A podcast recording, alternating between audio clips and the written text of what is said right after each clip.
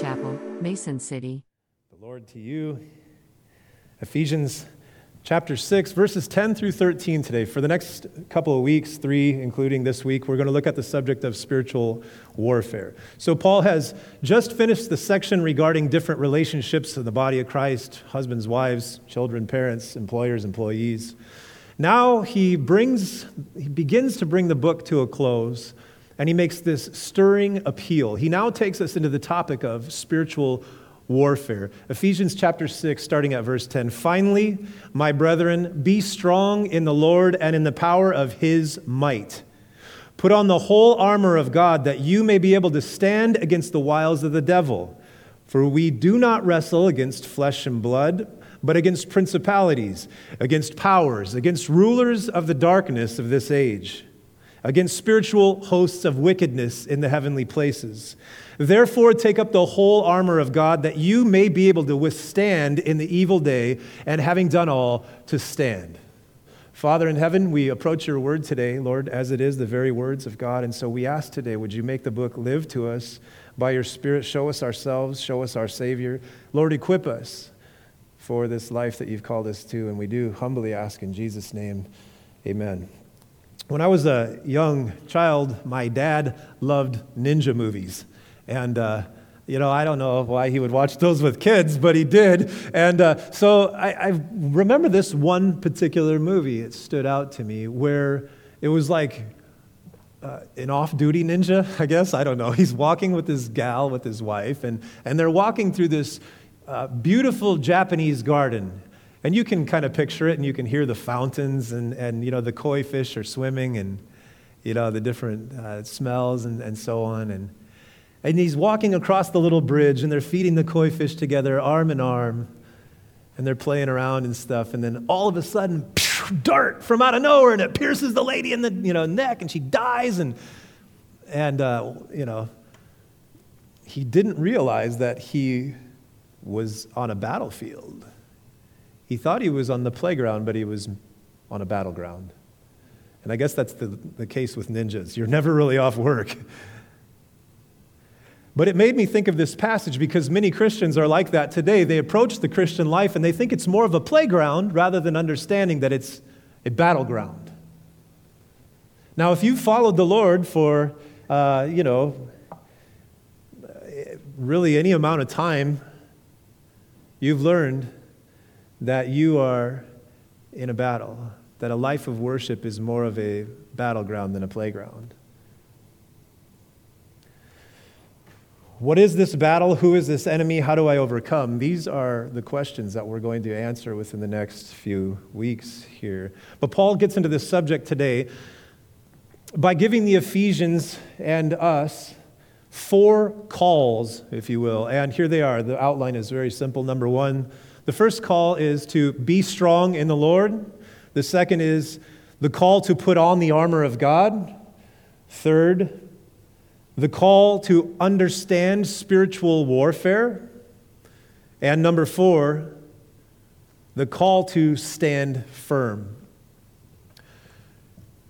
Since God provides all the strength and resources we need to withstand the devil, we must trust in his divine empowerment, put on our spiritual armor, and always stand firm in confidence. In other words, since God has provided everything we need for spiritual warfare, we need to put that stuff on and stand firm in confidence. Number one, here we go. The call to be strong in the Lord. Look at verse 10. Finally, my brethren. So when he starts out by saying finally, he means in light of all that this beautiful letter to the Ephesians says, who we are in Christ, what he's done for us, how we're saved by grace through faith, not our own works, how we have a calling to fulfill, that he's made good works uh, for us to walk in, all of the things, the relationships, the way we're supposed to be spirit filled, and all of these things. And he thinks that it's fitting to come to the end of the letter and say, Now that I've told you pretty much how to live the whole Christian life, who you are in Christ, and how to live in Christ, he says, Now I want to tell you, I want to address you as a soldier. Now, the Bible, we see that, uh, you know, we're referred to as many different things in the Bible. Uh, one, that we think of easily as sheep. We're, we're often called sheep. Um, points out our dependence and our need for guidance. We're compared to athletes in the Bible, uh, depicting the Christian life as a race that is to be won uh, and to be run with perseverance and diligence. We're compared to farmers in the Bible and sowers. Um, the parable of the sower portrays believers as those who sow the seeds of God's word and uh, go out and do evangelism. We're compared to farmers. We're also compared to soldiers. We see in Philippians that Epaphroditus, you remember him, he was referred to as our fellow soldier. In 2 Timothy, Paul says to young Timothy, You must endure hardship as a good soldier of Christ. 2 Timothy chapter 2 verse 4, the next verse, no one engaged in warfare entangles himself with the affairs of this life, that he may please him who enlisted him as a soldier. Philemon, Archippus is referred to as our fellow soldier. So he says, finally, my brethren, you are going to need to understand you're not on a playground, but rather, rather on a battleground.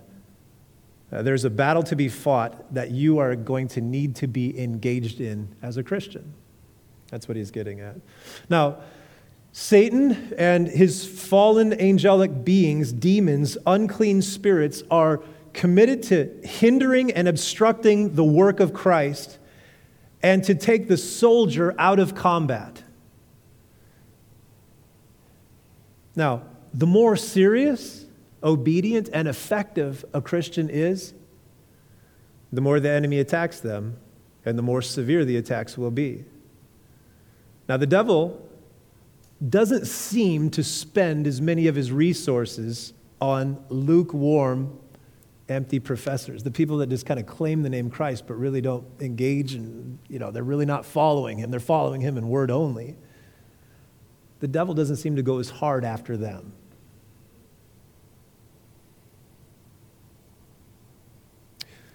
We are no match for him in our own strength. That's something that the scripture makes abundantly clear. Our strength, our abilities, our resources, our intellect, all these things are no match for the devil. He's been around a lot longer doing what he does. Now, lesson one for the Christian in spiritual warfare.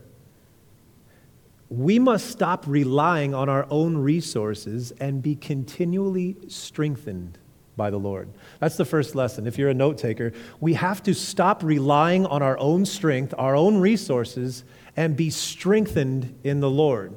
Now, that's what he goes on to say there. Look at, he says, finally, then, brethren, be strong in the Lord and in the power of his might. When you look at the Greek language, it would read more literally like this Be continually strengthened in the Lord. It doesn't say be strong, it says be strengthened. Now, a lot of Greek commentators, they take note of the difference between those two statements, right? Be strong and be strengthened.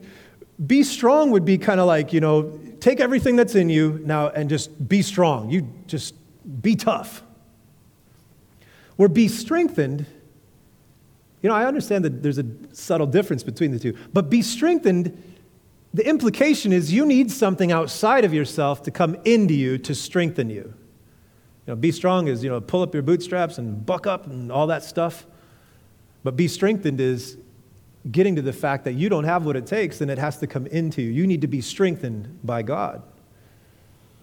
Now,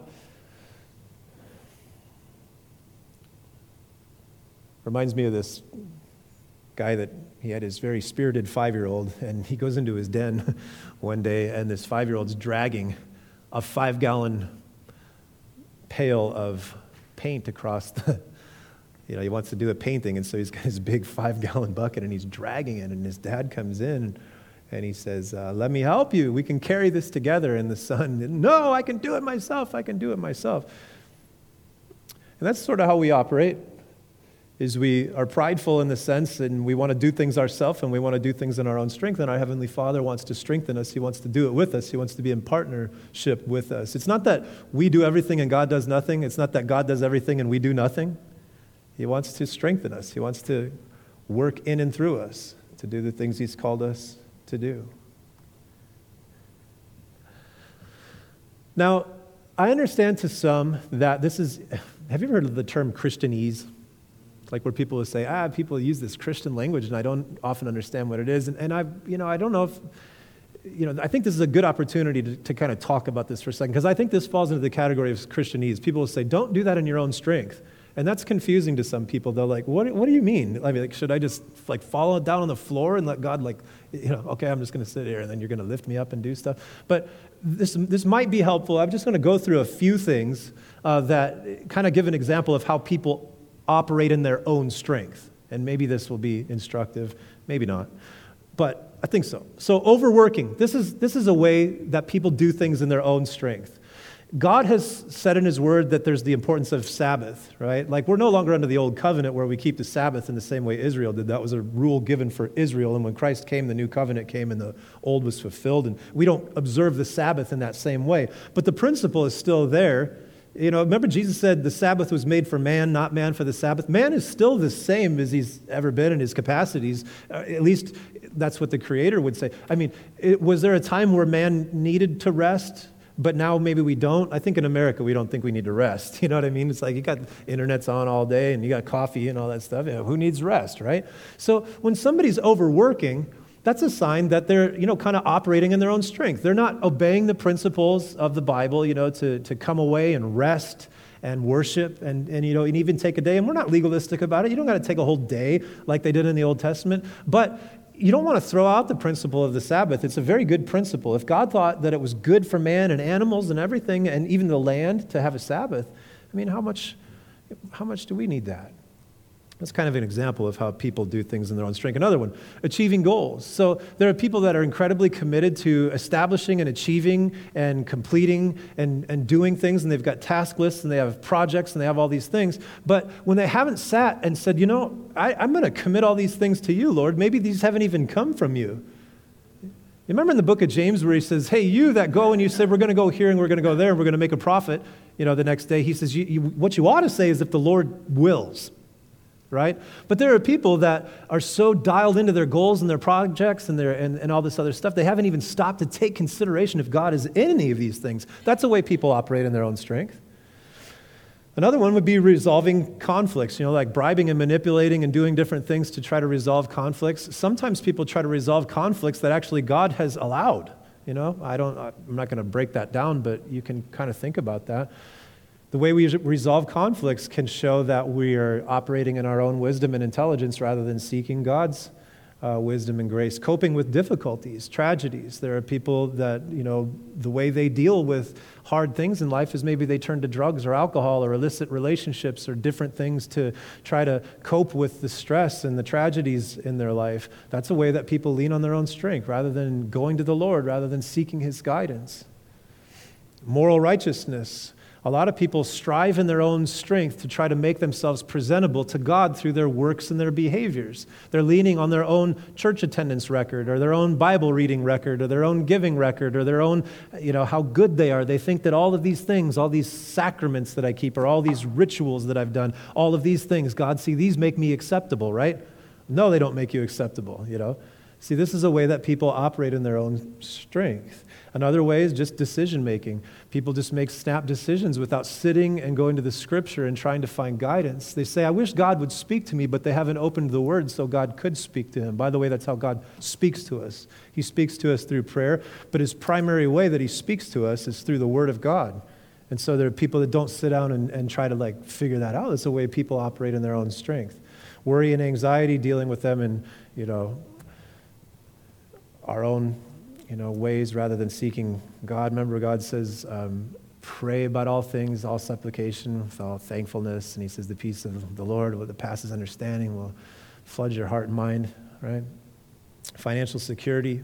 People are out pursuing these things, trying to make themselves secure, not even realizing that all things come from the Lord. We're to be stewards of His money. Spiritual growth. People trying to force themselves to grow by a list of legalistic do's and don'ts rather than depending on the Holy Spirit to change them from the inside out. They're changing themselves from the outside in.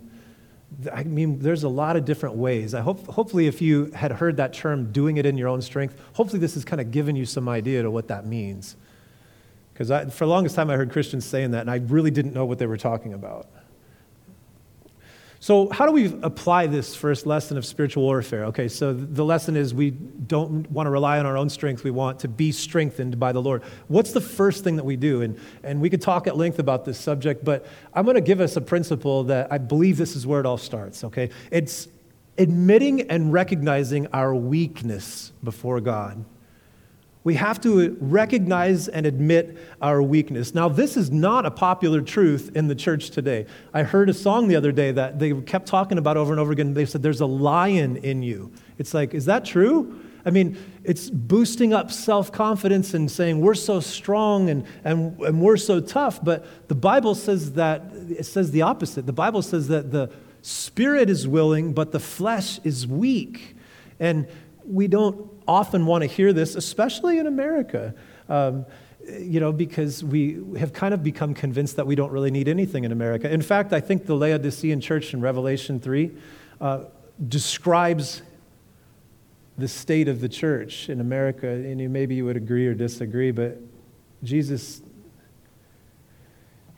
he says this to them. He says, Because you say, I am rich, have become wealthy, and have need of nothing, and do not realize, you know, that you're.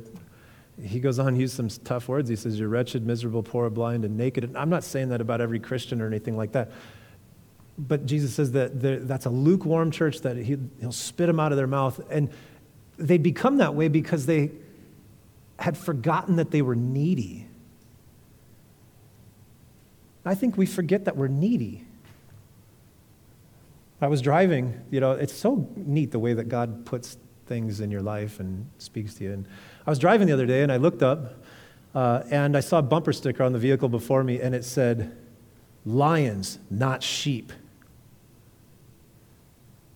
And I started to think about that. Lions, not sheep. And I'm going to resist going on a tangent, but definitely within the last you know, few years, we've seen this like merge of politics and Christianity. We've seen this merge of like, um, you know, if you didn't know better, you'd think that Christian and Republican go together. And, but what the Republican, some of these people are trying to get at is like, we as Christians need to stop being pushed around because we're not sheep, you know, we're lions you know, and we're tough and we need to take our place back. And it's like, well, maybe so. I don't know the complexities of this, but what I know is the Bible says that as a Christian, it says all who want to live a life of godliness will be persecuted. Jesus says, if my kingdom were of this world, my people would fight. I see a whole bunch more in the New Testament about the church you know, dare I say it, accepting the lot of persecution. That's what Jesus says will happen to people. The two churches he commends in the book of Revelation are small, people that have endured, stuck to the word, they haven't changed the word. This idea that we're no longer going to turn our other cheek and take it, that's not a biblical idea. Jesus says when your enemy hits you on one side of the cheek, what does he say to do? What do you think that means practically? Do you think that means that we say, No, I'm tired of this. I'm not a sheep, I'm a lion? Well,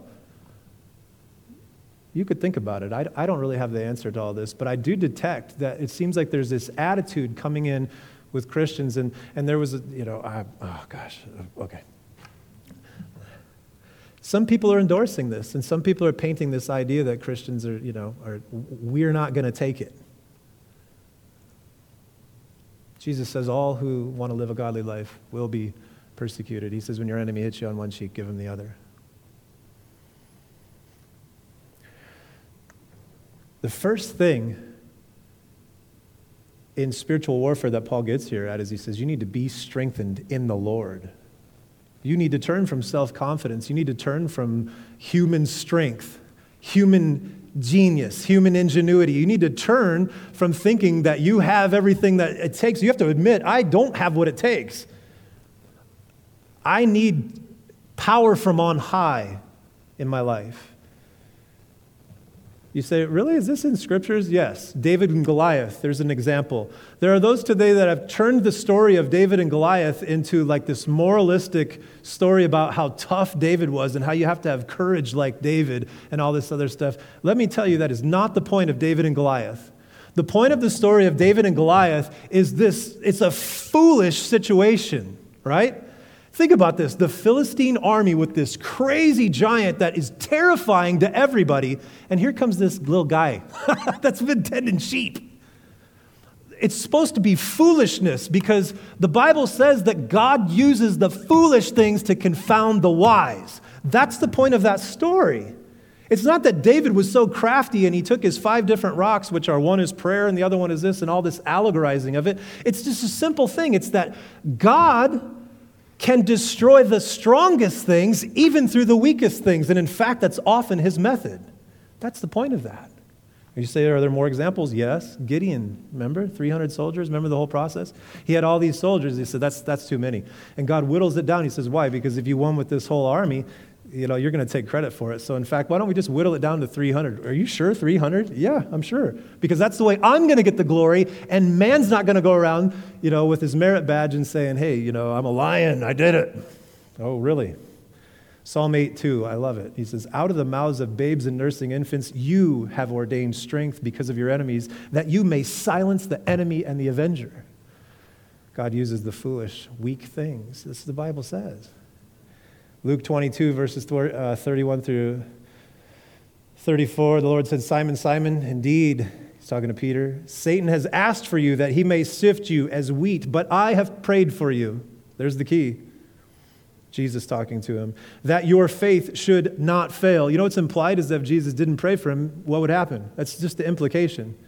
Satan has said he's going to tear you up, Peter, but I'm going to pray for you so that your faith won't fail. Thank you, Jesus.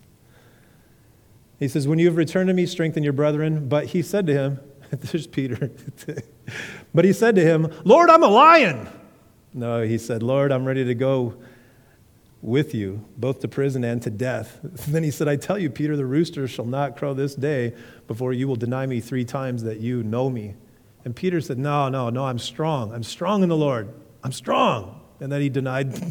I mean, if Jesus, you know, that's an example of overconfidence. A good dose of reality would have been helpful for Peter. John 15, 1 through 5, I am the true vine, my Father is the vine dresser. Every branch in me, Jesus speaking, that does not bear fruit, he takes away. Every branch that bears fruit, he prunes. And then he gets to the end of that section, it's a familiar section, and he says these great words For without me, you can do nothing. Sure, I'm sure I can do something, Jesus. 1 Corinthians 1:27 but God has chosen the foolish things of the world to put to shame the wise and God has chosen the weak things of the world to put to shame the things which are mighty. 2 Corinthians 12, 7 through 10, lest I should be exalted above all measure by the abundance of the revelations, a thorn in the flesh was given to me, a messenger of Satan to buffet me, Paul says. Lest I be exalted above measure. In other words, unless I get prideful. Concerning this thing, I asked the Lord three times that he might take it from me. And he said to me, My grace is sufficient for you. My strength is made perfect in weakness. Therefore, most gladly, I will rather boast in my infirmities, that the power of Christ may rest upon me. Therefore, I take pleasure in infirmities, in reproaches and needs and persecutions and distresses for Christ's sake. For when I am weak, then I am strong. Proverbs 3, verses 5 through 7 Trust in the Lord with all your heart. Do not lean on your own understanding, but acknowledge him in all your ways. He shall direct your path. Don't be wise in your own eyes. Fear the Lord and depart from evil. All of those things that we just talked about, they talk about recognizing your weakness, not being overconfident, humbling thyself in the sight of the Lord, recognizing that you have a need. In other words, not becoming like the Laodicean church. First lesson in spiritual warfare be strengthened in the Lord and the power of his might rather than operating in your own strength.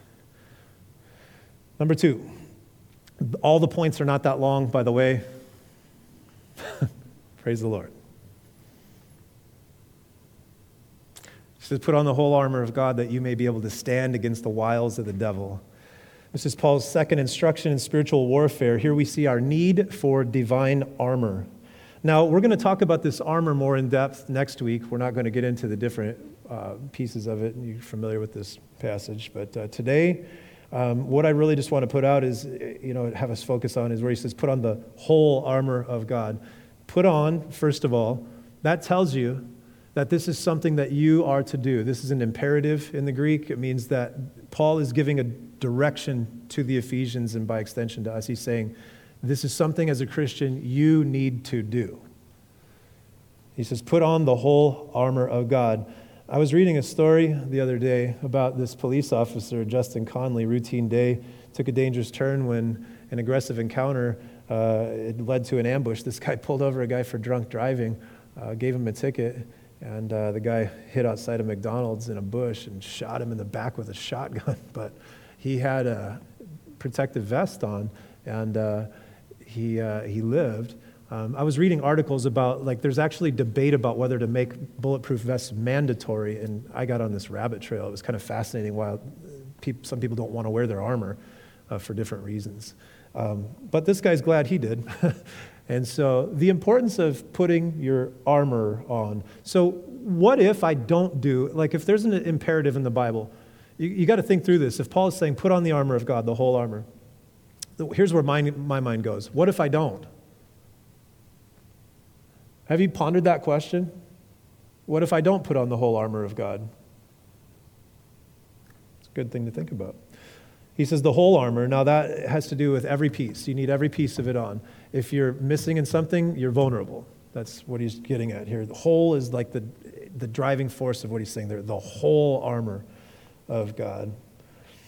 Uh, you might notice that it says of God. So this is nothing that you come up with. This is no muscle that you build. This is no skill that you develop. This is you putting on something that's given to you.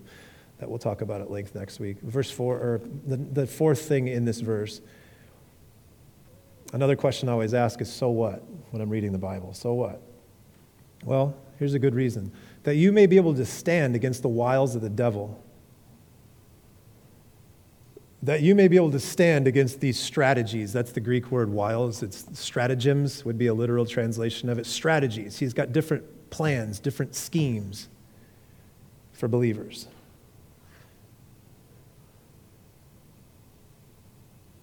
He knows your weakest point and he aims right for it. If he cannot disable us by one method, he will try another.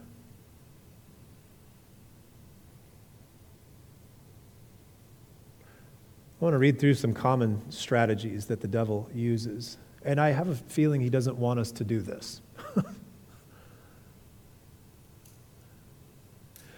One thing that he uses frequently is doubt. He plants doubt about God's word, goodness, character, ability, and love. In the book of Genesis, the way he got the first sin to come into the world is he made Eve question God's goodness. Man, God say you can't eat that? What's wrong with it? He just he doesn't want you to be like him. oh, I knew it. God isn't good. I knew it. I should take matters into my own hands. Doubt is one of the biggest things that he uses doubting his word, doubting his character. You ever gone through a season of doubt? Distraction, shifting focus away from God's truth. It's, we don't even need to talk about how distracted people are. The use of cellular phones, cell phones and smartphones, literally depends on the study you read, but most of the studies are showing that cell phone usage is causing IQ dropping in people, all kinds of different stuff. Um, read a statistic the other day that if you text while you're driving, 43% chance that you're going to get into a car accident or cause one if you're texting and driving. I mean, talk about a distracted culture. Pride, Satan encourages self reliance and arrogance. Temptation, luring with desires that your flesh already has, just kind of telling you to go for it, go for it. You know the old cartoons with the devil and the angel? It's like kind of theologically incorrect, you know, but, but to some degree, it's you know, the devil telling you, do it, do it. That's, that's essentially what he does. And he's good at it. Division, he creates conflict within marriages, within families, within churches discouragement, sowing hopelessness and despair into your life. fear, instilling anxiety and fearfulness, but the Bible says you haven't been given a spirit of fear.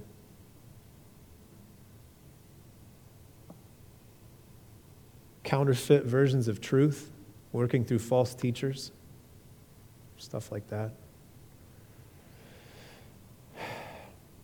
He likes to sow in procrastination in people's lives. Desensitization, gradually numbing sensitivity to sin. You sin once, you're like, oh, goodness, I don't want to do that. You sin twice, it's like, oh, that was a little bit easier. Third time, yeah, it's getting pretty easier pretty soon.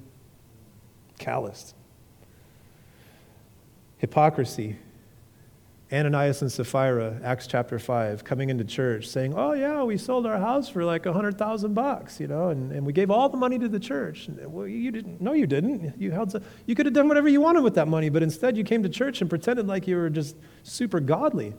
The sin of hypocrisy. The devil loves that.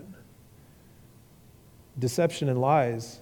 Devil's character involves lies and deception to lead people astray. Temptation to sin, talked about that infectious disease and physical trials, we see that in the book of Job. We see that Satan was able to cause physical problems in, Joel, in Job's life.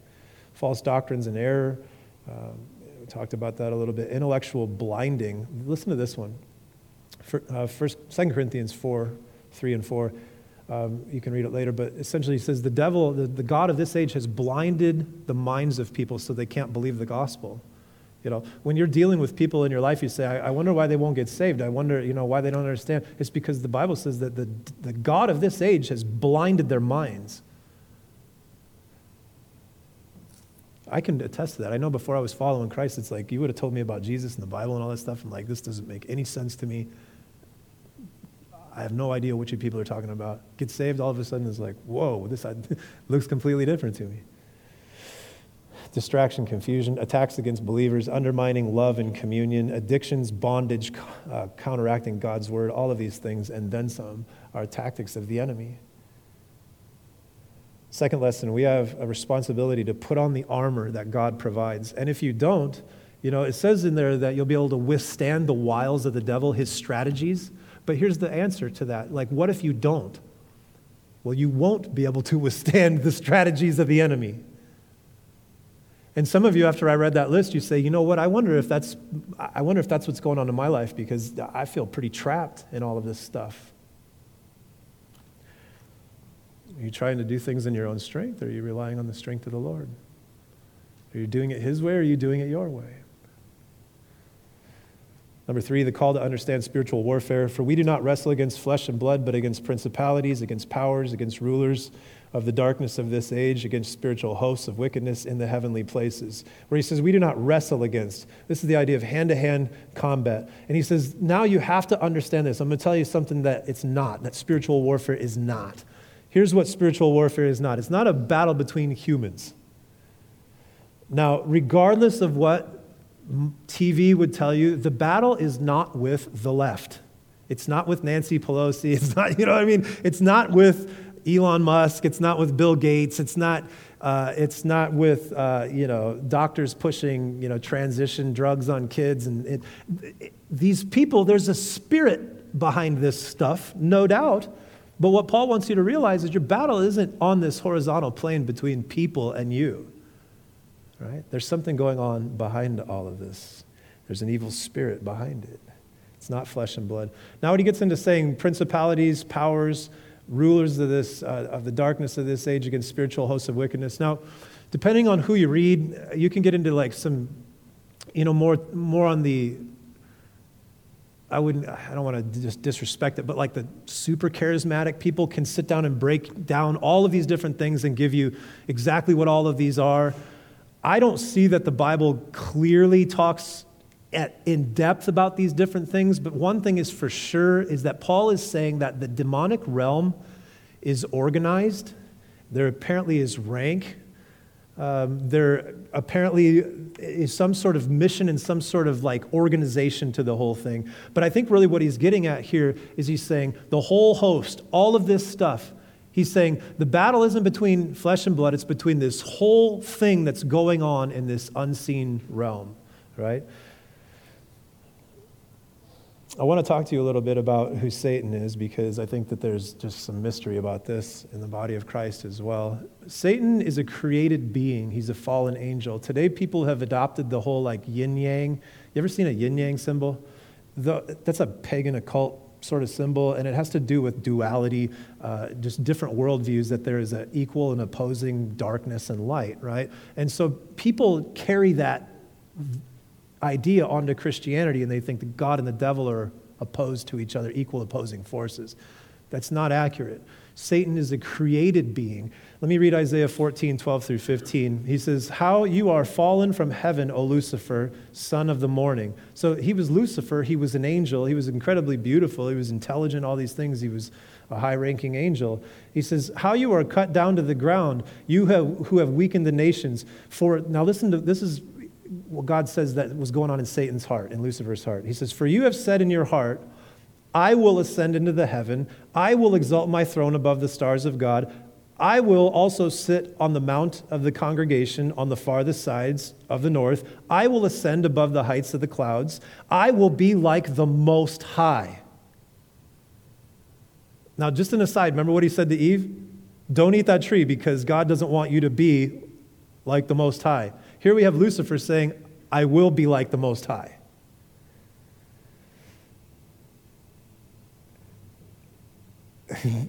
no, there's no more of a time that you are being like Satan than when you are trying to be your own God.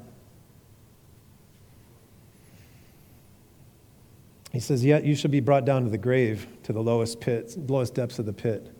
So, who are these things in the passage that he's talking about principalities, powers, rulers, all these different things? Well, these are demons that Satan has control of. Jude 1 6 says, he's talking about the angels who did not keep their proper domain, but left their own abode.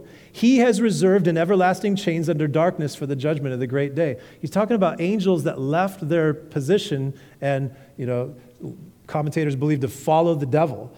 Revelation chapter 12, verse 4 His tail drew a third of the stars of heaven and threw them to the earth. And the dragon stood before the woman who was ready to give birth to devour her child as soon as it was born. The idea is when Satan rebelled, a lot of angels went with him.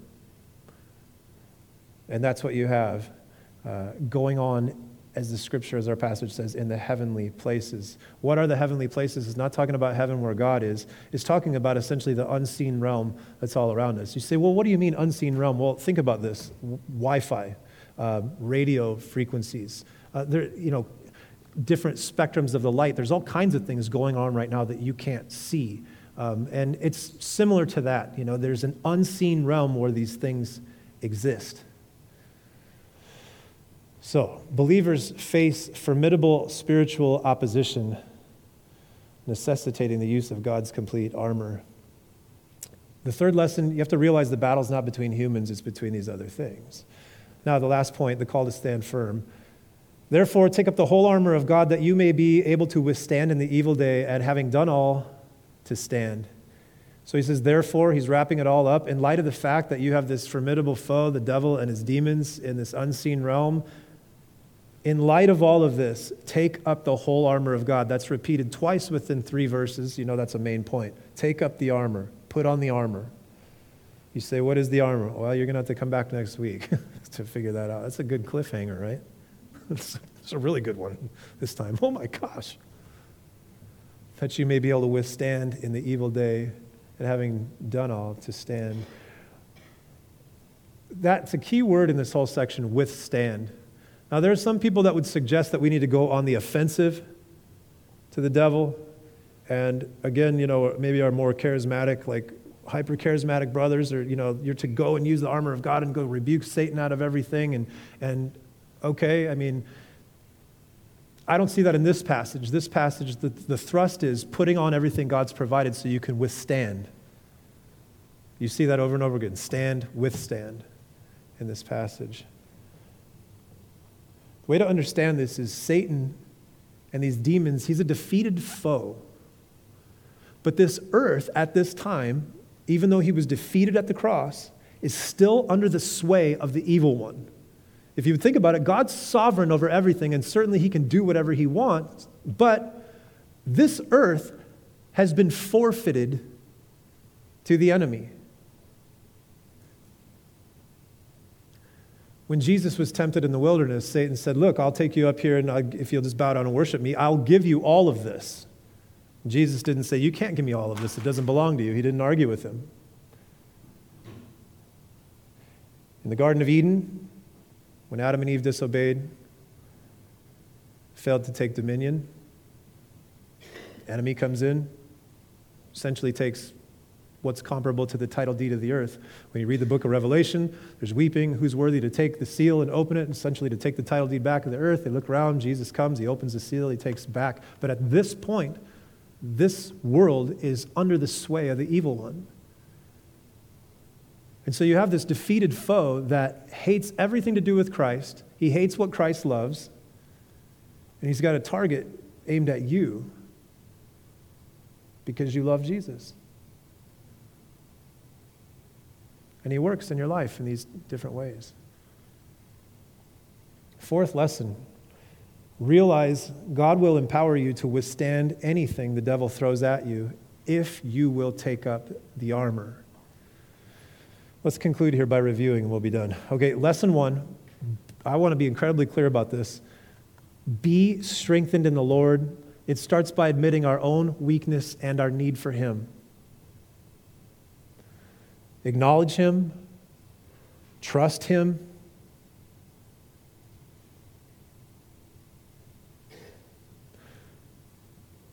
You can only trust somebody you know. You can only know somebody that you learn about. You can only learn about God from His Word. I mean, you can't, there, you can't make up a God that you're going to be able to trust with your whole heart. You can't. You, you have to be in the Word to know God, to trust God, it seems like. At least with me. I need to know somebody before I can trust them.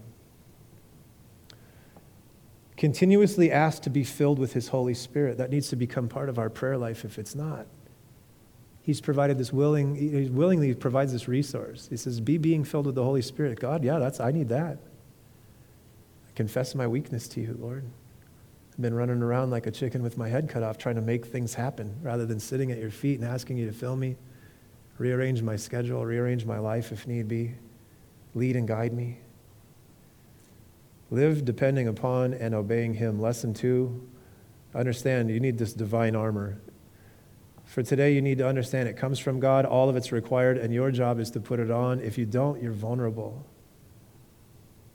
Lesson three the battle's not between humans, there's an unseen spiritual realm. We see the effects of it on this world. Believe it, when you look around seeing people trying to identify as different genders, mutilating their bodies, getting surgery, wicked mad scientists helping them transition, you see people cutting themselves, shooting themselves, kids shooting other kids. I mean, you know what I mean? You see all these things happening. There's certainly the evidence of the evil one. I hate to end on a bad note, but, uh, you know, I guess it's sobering. Lesson four we can have complete confidence that nothing that the devil and his demons can do can take us out.